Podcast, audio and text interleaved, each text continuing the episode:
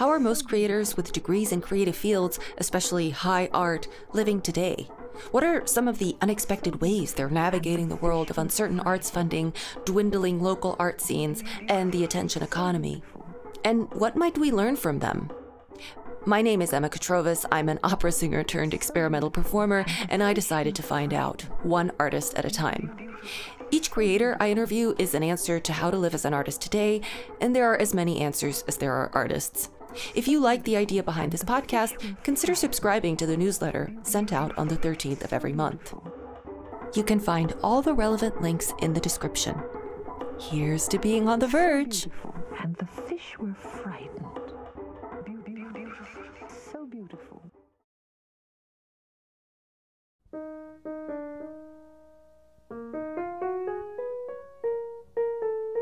Reginald Edmund is a Chicago based playwright and co founder of the Black Lives, Black Words International Project, which is an activist theater organization that, quote, commissions, develops, and produces bold and unapologetic artistic responses to current social and political issues. Since its founding in 2015, Black Lives, Black Words has been active on two continents, in three countries, and nine cities. And I think Reggie would agree if I said he's also one half of a power couple. His wife, Simeilia Hodge Dallaway, is a director and theater activist, founding and leading organizations such as Artistic Directors of the Future or Beyond the Canon, and is also the co founder and executive producer of Black Lives, Black Words. Of the three people who inspired me to think about the phenomenon of artist led organizations, I've already been lucky enough to talk to two Omar Shahryar in episode 1, and Miriam Gordon Stewart in episode 3. Reggie is actually the first of my three inspirations. We met in Prague when Reggie attended the Prague Summer Program for Writers, for which I was an assistant at the time in, we think, 2008. And so I've been following Black Lives Black Words since it was just an idea that Reggie was crowdfunding through his wider circle of acquaintances. And it's been inspiring to see how much it grew in that eventful half decade. Reggie and I talked about, among other things, the artist as griot, how the idea of community has shifted to be a more global phenomenon, about all the various performance and education projects that Black Lives, Black Words has undertaken, including how they pivoted to creating online performances as part of the Plays for the People series during the pandemic, and what it means for an artist to be, in Nina Simone's words, with the times.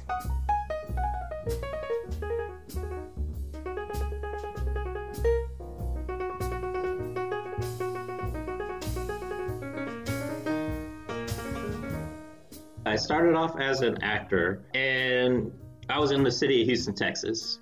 And there wasn't a lot of opportunities for uh, skinny black guys with glasses and dreadlocks at the time. And so I was doing the acting thing, and you know, I wasn't getting really a lot of opportunities or a lot of roles or whatever else.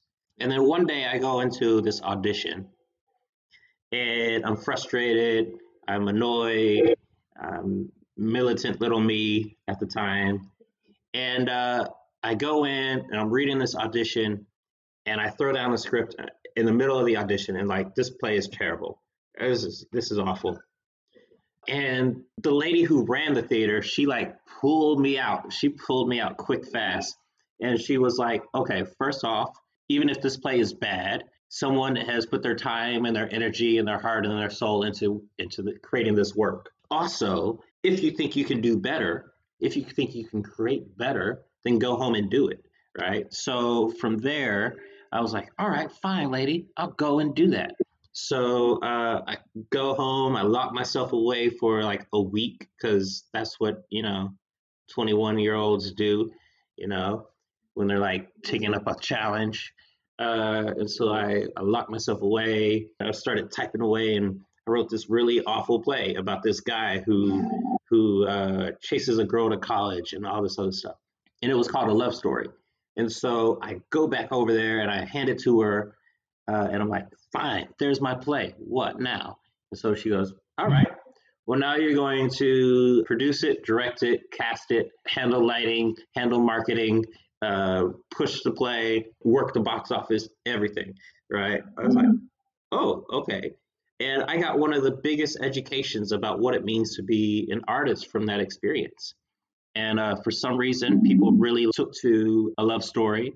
I think probably because the play was so bad. So many people were like, you have to see this play. But in the process of it, I fell in love with doing theater. And so I so they were like, so what's your next play? And so I kept creating and kept writing and kept pushing. And eventually I became the artistic director of that theater, the Silver House Theater, under the leadership of uh, and mentorship of Miss Marie Marcel, who was my mentor. And then I I was like, I really love writing plays a little bit more than the administrative side of things. Maybe I should pursue that as a career. And so from there, I jumped to Ohio University, got my MFA over there, learned the craft of playwriting a little bit more. And from there, it's just been a crazy little journey. Uh, yeah. What was, if I may ask, what did you not like about that play that you were auditioning with? Ooh.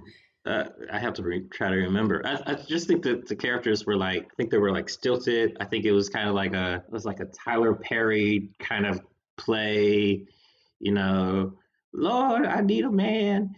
Send me a man my way. You know, it was one of those kinds of type of plays. And I was just like, this is, we need to be talking about deeper shit than this. But then I, I my first play was about, you know, trying to find a girl to love. Yes.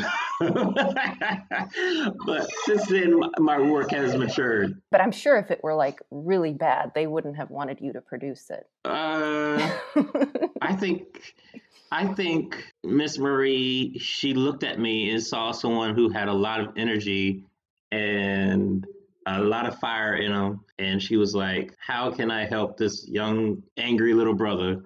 Uh, become a better artist and channel that that that bubbling up thing that I had going on in my soul towards uh, something that could help really help the community.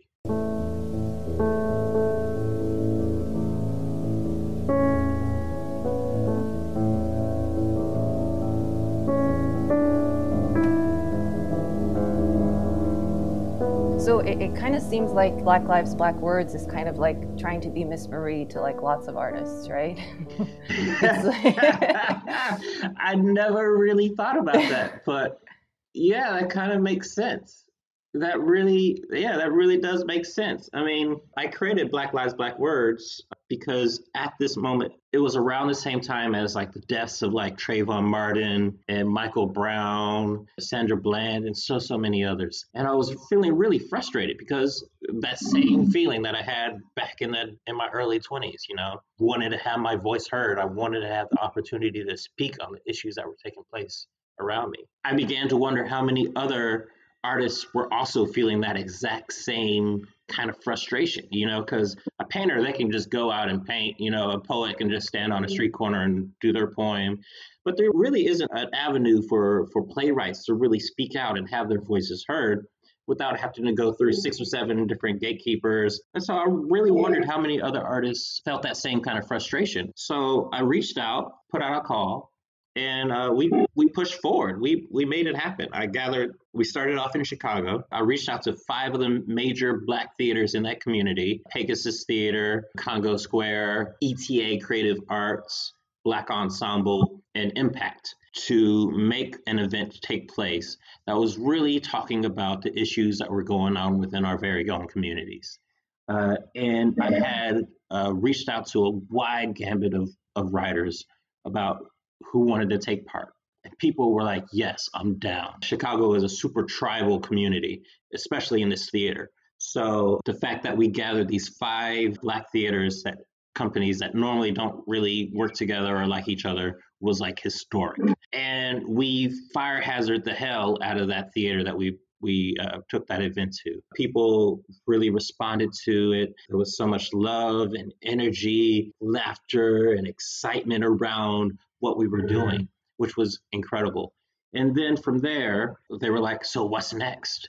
So uh, me and my co-founder, Simeilia Hodge Dallaway, we got even bolder. We took it to uh, various different cities. We first went to London, to the Bush Theater, and we did the same thing, same process, and we filled up those theaters and those houses with with so much love and excitement and, and a need to speak out and have their narratives heard and told. And then we got bigger and bigger and bigger. Eventually went to the Guthrie Theater, uh, one of the United States' biggest theaters, and we did the same process there.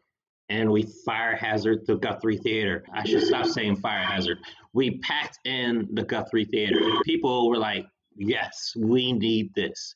And so since that time, we've now served two continents, three countries, nine cities. We've expanded out into doing college takeovers. Well, first, I should rewind and say so, A Black Lives, Black Words Showcase is a short 10 minute series of plays uh, written by Black writers.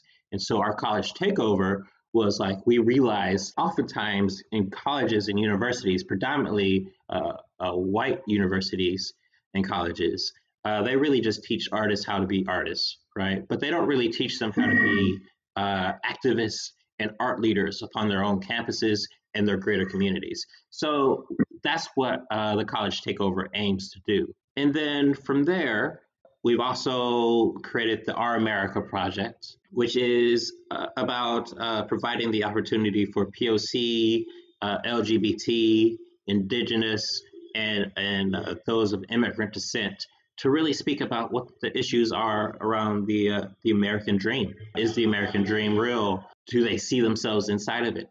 Uh, and and then from there, also uh, we created an online bookstore, and also most recently with the pandemic hitting, we created the uh, Plays for the People series, in which we provide the opportunity for uh, artists of color to partner with uh, other artists from around the globe to create works that specifically speak to the times that we're in mm-hmm. and perform it virtually.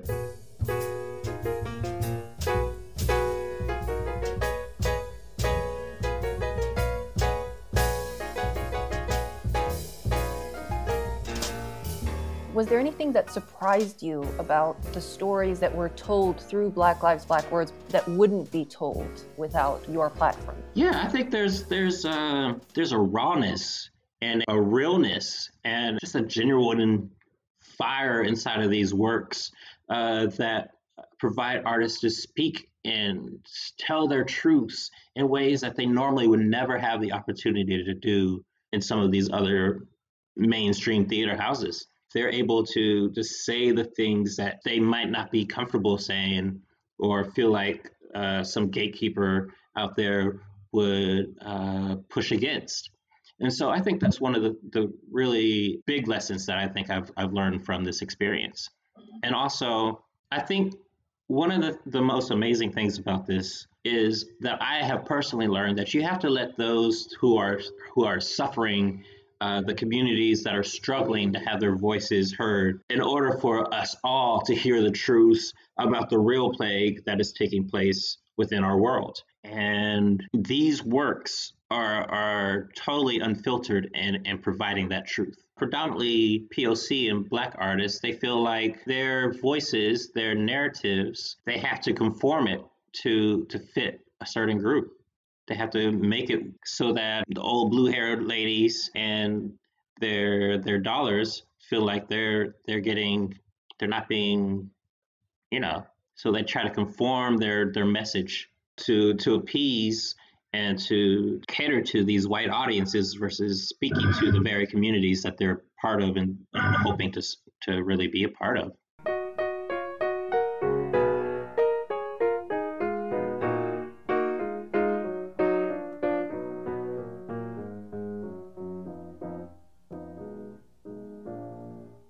Website, you have a quote by Nina Simone An artist's duty, as far as I'm concerned, is to reflect the times. Yeah. Why did you choose that quote and what does it what does it mean to you? Oh, that's like that's like my my personal mantra as an artist. I think, you know, what we do as playwrights, as theater artists, as artists in general, we are the griots of our time. I have this saying that uh, my wife gets annoyed by which is the role of a playwright is to be both a, a preacher, a politician, and a prophet.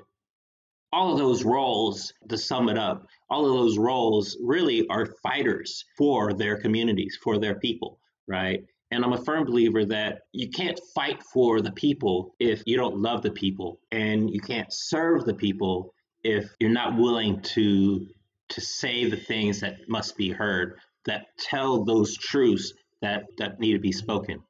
And so Nina Simone quote I think really fits into into that and encompasses that that whole philosophy that I, I that I feel an artist must take on. Mm-hmm. Would you say that in that word reflect, it's to, to be a truth teller? Yeah, exactly, exactly. I mean, I think another uh, way of putting it is, you know, I think artists are kind of like the moon. You know, not only do we illuminate truth, but we also reflect it. And I think that's what we as artists are supposed to do. Yeah. And that's what I hope Black Lives, Black Words does.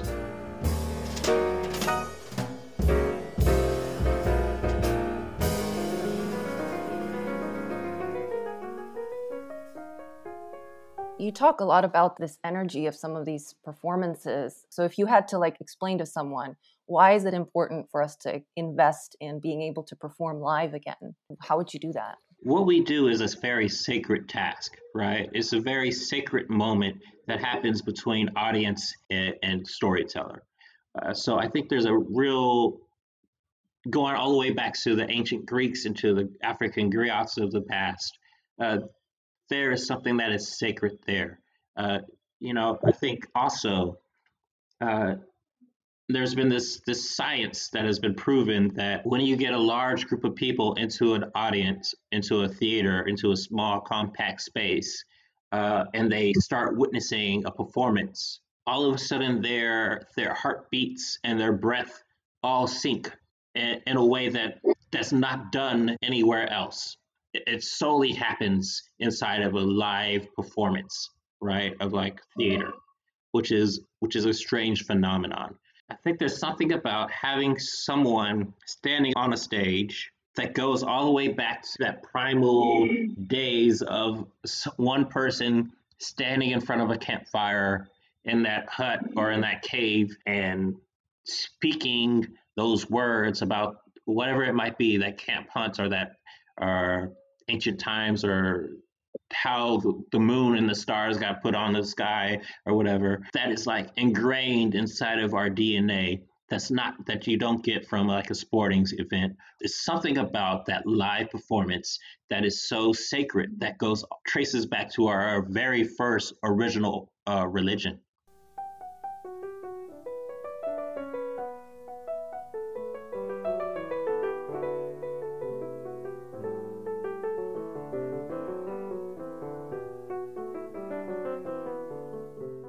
I thought I was going to ask the very predictable question of, well, how do you do activism through art? Mm. But then. I realized that actually maybe a more poignant question would be, well, can you even have activism without art? You know, I don't really believe that you can. I mean, I think about the the five tenets to like creating and building revolution. You know, you have you have the masses, you have the activist, you have the politician, you have the the philosopher that theorizes what that movement looks like and then puts it into and onto the page so that we can get it.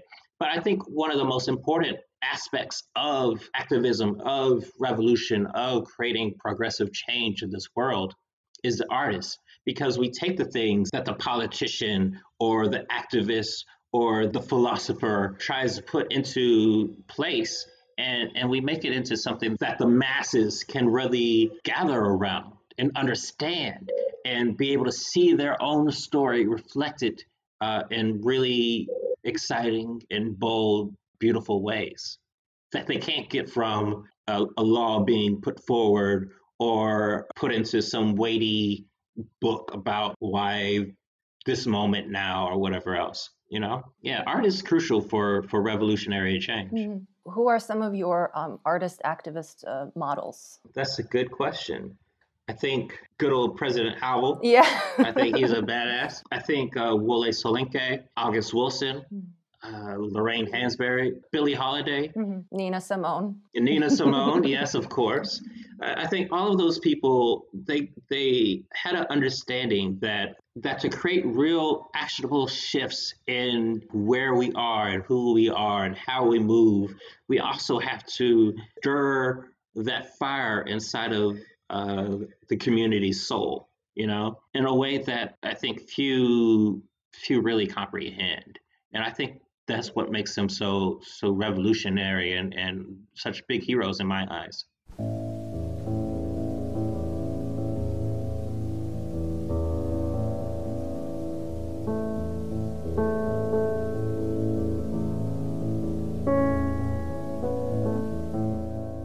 When you say the word community, do you think that the meaning of that word has shifted um, now that we are so connected to the internet and we have this sort of global, you know, connection across long distances going? Man, you're asking the tough questions. I know. I always I do think... that every.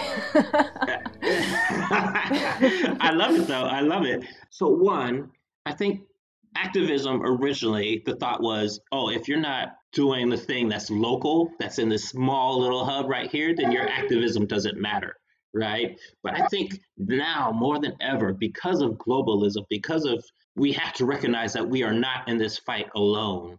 I think it's super important that um, that we recognize that our community is is ever expanding, right? And it's not just in our our little small block, and it's not in our just our our neighborhood or in our city but it is a global a global community community and we need to be serving and fighting for each and every one of us you know? Uh, we can't just fight about we can't just fight for black lives matter and ignore our indigenous brothers and sisters we can't fight for uh, our indigenous brothers and sisters but ignore trans community or uh, womanism. You know, we have to we have to constantly be fighting for each and every single person um, in more ways than just merely tokenism or nepotism or or uh, just let me help out my my buddy or this person who who might benefit me in the in the long run. We also have to be looking out for every single person from the lowest part of the totem all the way to, to the top.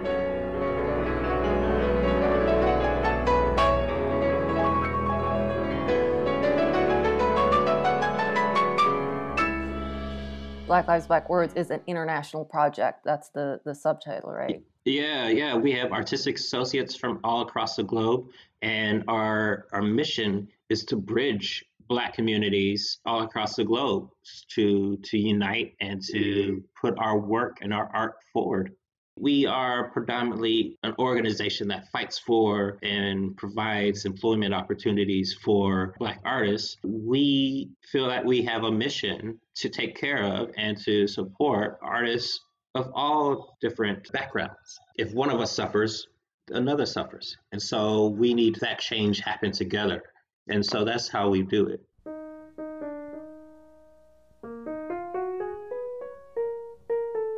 you did a, a really good job pivoting during the pandemic to this online um, season. I saw one of the plays, I saw your your play Rideshare. You used the, the medium of Zoom. Can't believe that's like now a theatrical medium. Mm. The medium of Zoom to uh, to tell this story. So I was wondering about that process, finding all of the ways that you can use that. I think one of my greatest virtues and also probably one of my greatest vices is that I I lack the ability to sit my ass down. Once again, I felt this this need, this bubbling up inside of me that that something needed to be done. There was too many voices that weren't being provided the opportunity to to put their work forward in this in this time of pandemic. Everything was stalled. You know, Broadway was stalled. The theaters were closing.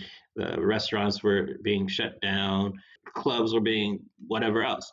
So I felt the need to put forward these narratives uh, and provide an opportunity for artists from around the globe to work with each other in a way that uh, I never would have been able to do because we're a grassroots organization, oftentimes. So to be able to bridge our network in a way that an artist in LA can work with an artist in New York or an artist in London can work with an artist in, in Minneapolis or an artist in Nigeria can work with an artist in you know so I saw this huge amazing opportunity to like really bridge the diaspora and, and put artists who might never have heard of each other or might never have worked with each other into the room into the virtual room and be able to work together. I thought it was an amazing opportunity.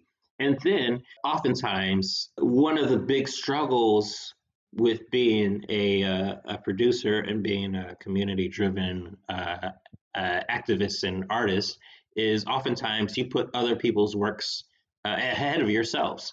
Uh, so I really wanted to, for once, put my work out there at the very top of the piece, which is rideshare, which you spoke about earlier, and then build a season in which uh, I'm bringing in some of the most exciting artists that, that I respect and adore uh, into that space. So I partnered with Sim, my co founder, and my wife, who is probably one of the most exciting theater artists uh, of our generation, I feel. I suckered her into directing my play.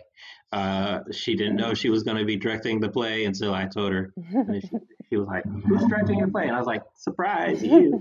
so it, provided us an opportunity to really work together in, in, a really different way than what we normally work in. Uh, usually, as as like administrative collaborators. This time around, we got to really be uh, partners in crime in creating work lifted from the Zoom camera, right, and, and became something that was a little bit more uh, uh, theatrical and ambitious, and also in some ways cinematic at the same time. And we hope that would serve as kind of like a template for the rest of the works that we were producing to be able to follow and say, oh, okay, so we see this. How can we how can we build it upon it or upgrade it or challenge that kind of a, storytelling method so i think we were one of the first people that really like pushed the zoom theater boundaries i guess and i think probably one of the first people to actually start actually producing in the zoom uh, format during this time of the pandemic it, it really came out of out of wanting to have to put money in the pockets of artists that I love and adore, and also provide some really exciting, groundbreaking artists the opportunity to to speak to their communities.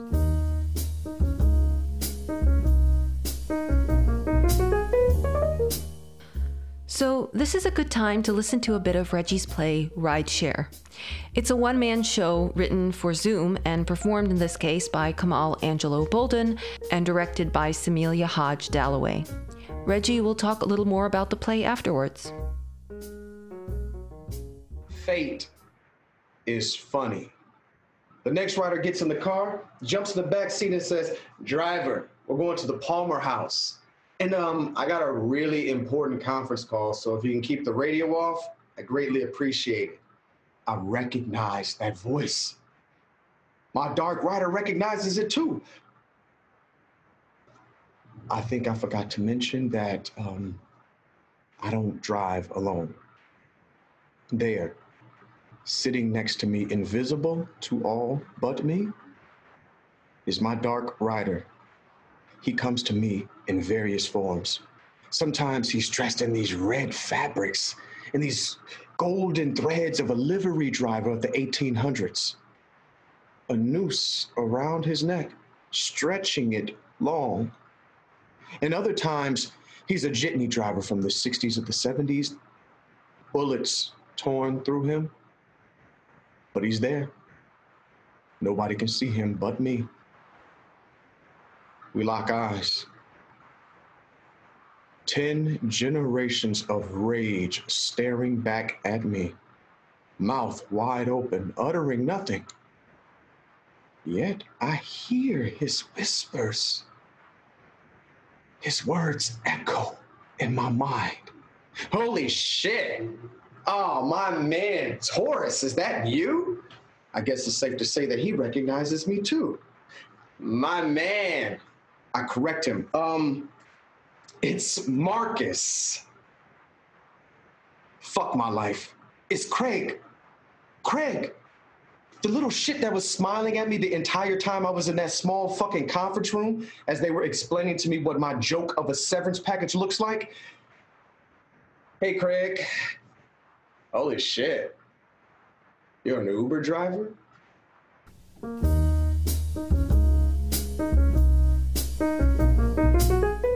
Pandemic happened. I was like, I gave just gave up my uh, my work as a Uber driver what rideshare is about is this guy who uh, is an Uber driver, and well, first off, he he works in corporate America, and then eventually he loses his job, and he's forced to become an Uber driver, and he slowly descends into madness because of the people who infest his his his car and his space and his his his sanity. That was loosely based off of my own life. I really wanted to explore that, and I had this moment in in this pandemic where I didn't have I was wondering what to do next. So I created this work and I just sat down, locked myself away for a couple of days, a week, you know, and I churned it out. And I was like, all right, boom. Now I have this play. And I really did kind of actually picture it for for for Zoom. I mean, I didn't really, you know, I don't really know how that play would work on a main on a on a stage. I'm sure it would be cool or like, like having somebody in a car inside of that. But we really did create it for for the Zoom platform, and now we're upgrading it to become like a, a short film and exploring it through that means. Uh, in like a in a, like a theatrical kind of way, we were kind of shaping it at, together as we were going through as we were going through the creation of it. Mm-hmm. I'm wondering how you would have written it differently if you didn't think you were writing it for that medium. If I didn't write it for Zoom, I probably would have put it into into like more hands, right? I would have had more actors in the space. In this work, uh, he becomes he becomes those characters. He he interacts with those characters. He just lets you know how how those characters were that come in and out of his space.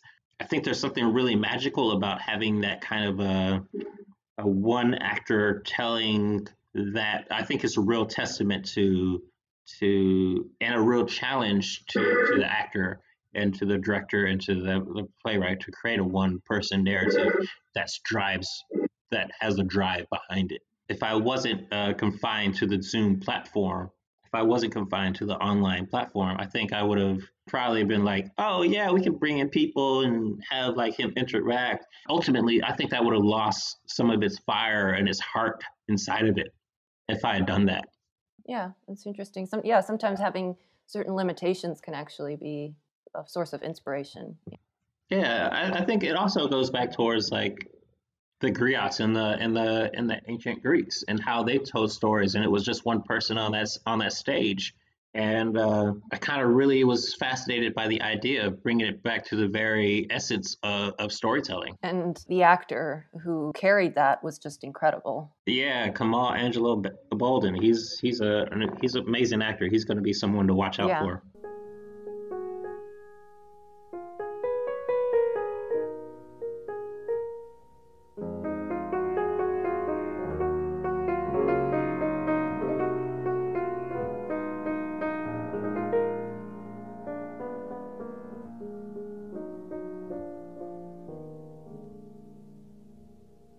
To roll out another season of Play for the People series. Uh, so I'm super excited about that. Our online bookstore is expanding even more. So if you can, check that out, folks. And then, you know, I'm really starting to really investigate what it means to have a distributional power. Who handles our distribution uh, of our film and our television and our content? Who is our gatekeepers inside of that world? That uh, and so as I'm I'm growing more and more in depth into film and things like that, I'm really curious and investigating how do artists of color, specifically artists of color, build more agency and power underneath them, and like what it means to create like the possibilities of creating like a Netflix or Amazon or like a or a Hulu that is specifically centered towards narratives of color and so uh, mm-hmm. that's something that I'm really investigating right now. And you know, mm-hmm. uh, Black Lives Black Words is a super guerrilla theater. You know, we we use our networks and we have a small ragtag team that make things happen. But um, I'm really investigating how to put more power in the creative's hand versus into the hands of people who get paid to say no. Yeah. Well, it's it's an extra challenge, I think, right now with this on with these online conglomerates, you know, like Net, Netflix mm-hmm. and, and, mm-hmm. Amazon and all this. I mean, it's it's in a way, it's never, even as it's easier than ever to create a platform online, it's also harder than ever to to compete with these these big, um, you know, yeah. conglomerates. You know, it's kind of an uphill mm-hmm. battle for, for, for artists right now who don't want to be participating yeah, totally. Basically even youtube i know you know yeah. like it's just um, it seems like on the internet it's just inevitable mm-hmm. that that eventually someone's going to try to um, consolidate everything you know yeah yeah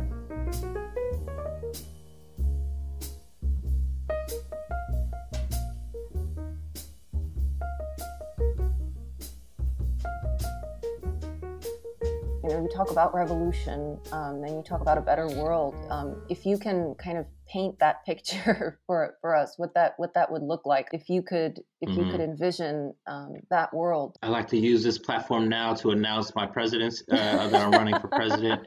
Uh, no, no, uh, no. I, uh, I I think it just really goes back to, you know, uh, you can't fight for the people if you don't believe in the people and if you don't love the people. And so I think really it's a matter about just wanting to take care of each other, um, wanting to wanting to have the best for each other, you know, and, and give each other a platform for true justice and making sure that people have their voices heard that the people are are taken care of. We eliminate the exploitation of, of others. You know, I think we really just got to just be better at, at at showing love for one another and taking care of each other, and really.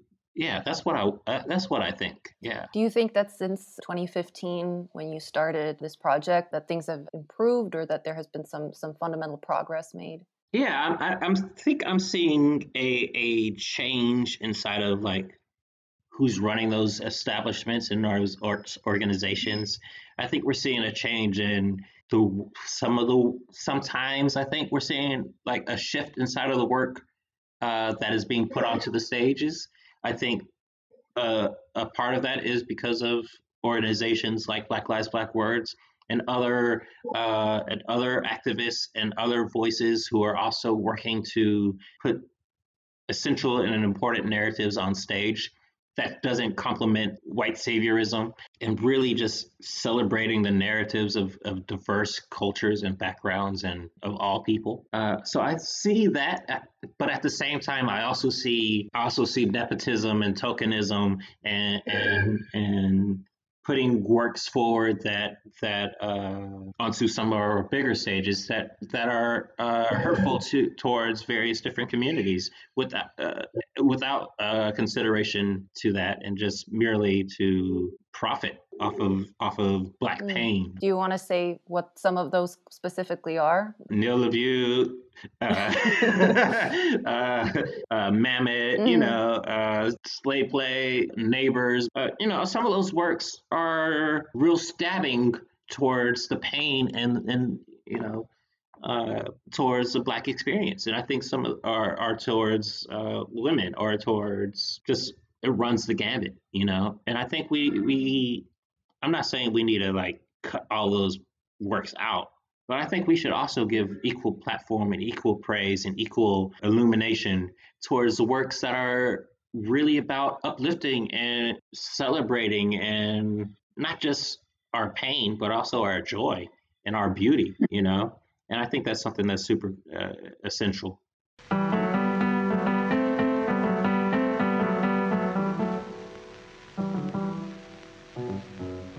Parting words, do you have any like a words of advice or warning to young artists who want to create in this spirit of, of activism? One, I think every artist considering this should know that what they're doing, they're coming from a rich heritage of, and that it, it's a sacred task. I think that's super crucial for people to know. And then also, I think that they aren't alone in this battle. There's people that believe in them and want them to succeed and that they should seek them out and find them and gather them around them as much as humanly possible. And just believe in yourself. And and nobody else is going to believe in you quite as hard as you do. So i think that's that's what i would say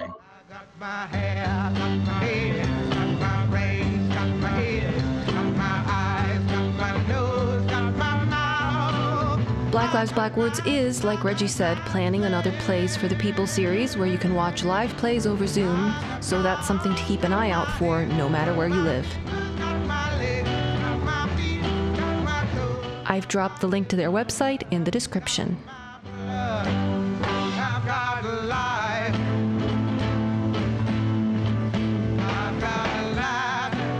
If you want to follow the On the Verge blog, YouTube channel, and podcast, go to onthevergetrilogy.com, no W's. There you will find all relevant links to the monthly newsletter, the patrons page, social media, recent uploads, etc. Instagram is also a good place to follow. I try to post some backstage previews in my stories almost every day. Here's to being on the verge.